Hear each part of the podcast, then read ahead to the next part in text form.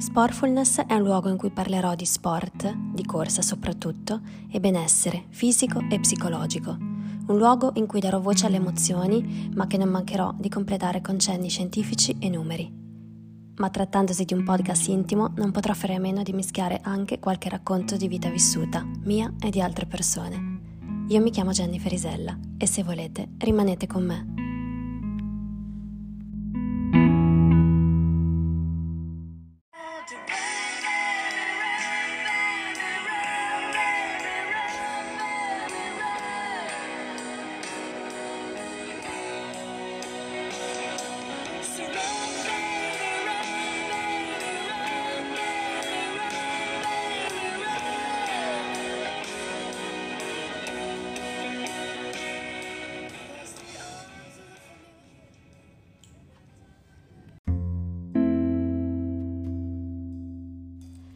Ho voluto farvi ascoltare lo spezzone di questa canzone Run Baby Run perché mi ha sempre rappresentato moltissimo.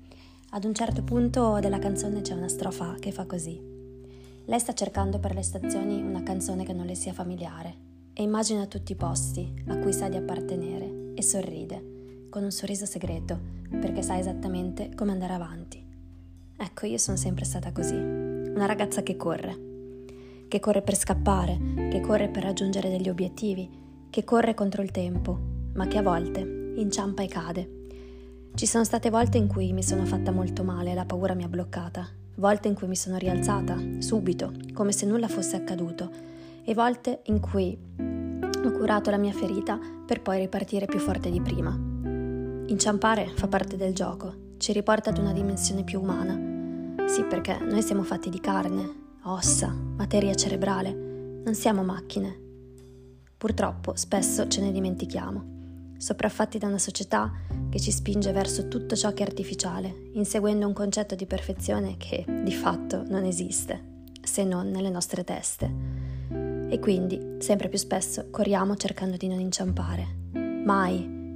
E quando inevitabilmente accade, non lo accettiamo. Non ci accettiamo. Buon ascolto.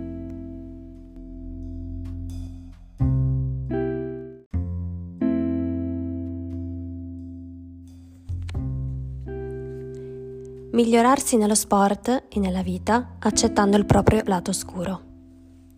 La natura essenziale dell'universo è la coesistenza dei valori opposti. Non esiste coraggio senza paura.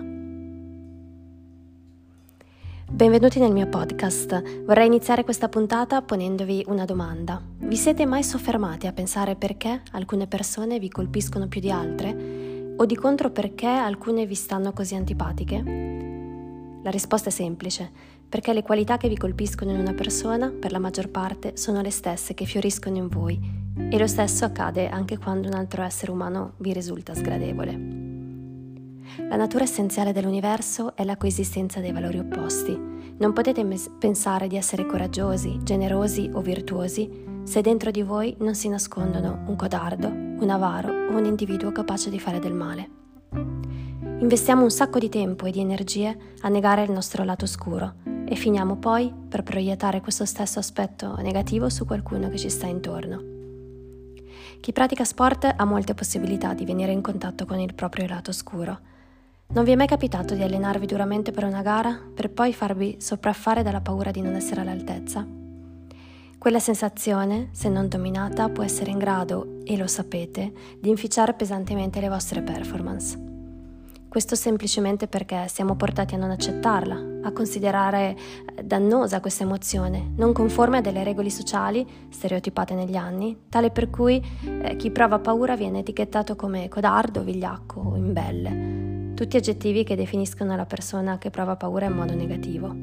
Eppure la paura è una sensazione preziosa è un'emozione funzionale alla nostra sopravvivenza, in grado di generare degli ormoni utili a preparare il, no- il nostro corpo all'atto fisico della fuga.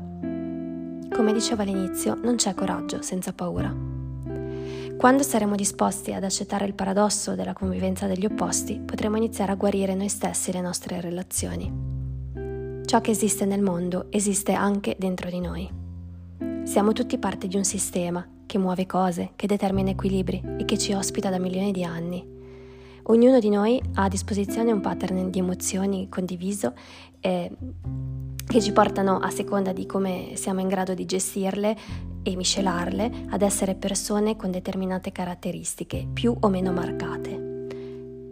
Ma non sempre possiamo essere in grado di condurre le nostre emozioni nella direzione desiderata. La vita talvolta ci sorprende con eventi inaspettati e queste emozioni ci travolgono come un fiume in piena e quando non ci piacciono tendiamo a sotterrarle, cacciarle o etichettarle come negative. Ora vorrei, prima di andare avanti, vorrei raccontarvi una bellissima storia sufi. Un uomo giunse un giorno in un villaggio e chiese all'abitante più anziano: Vorrei trasferirmi qui, ma, sono, ma sono ancora incerto. Potresti dirmi come sono gli abitanti di questo posto? Per tutta risposta, il vecchio gli domandò a sua volta: Com'erano le persone nel luogo in cui hai abitato sino ad ora? Oh, erano tutti ladri, malfattori e bugiardi. Beh, lo è anche la gente che abita qui, decretò il maestro. A quelle parole il visitatore se ne andò e non fece mai più ritorno. Mezz'ora dopo arrivò un altro uomo che a sua volta chiese al saggio: Vorrei venire ad abitare qui, mi puoi dire come sono gli abitanti di questo villaggio? E di nuovo il maestro chiese: Dimmi com'erano gli abitanti del luogo dove vivevi tu. Oh, erano le persone più gentili e affettuose e compassionevoli che si possono immaginare sentirò terribilmente la loro mancanza. A quelle parole il vecchio concluse, sono identici a coloro che vivono in questo villaggio. La morale della storia è che molto spesso alcune delle caratteristiche che sentiamo nostre e che non ci piacciono sono quelle che vediamo negli altri con più forza, ma nell'atto metaforico di portarle fuori di noi non facciamo altro che rinforzarle. Non appena riusciamo a riflettere nello specchio delle relazioni, iniziamo a vedere in maniera completa noi stessi è un percorso che si può fare però solo acquisendo consapevolezza.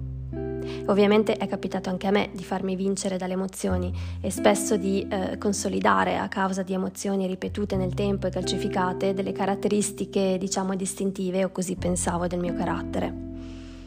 Eh, parlando di sport, per esempio, io ero quella che di fronte a certi tipi di allenamento sapeva già a priori che sarebbe stato un disastro o che giorni prima della gara diventava intrattabile.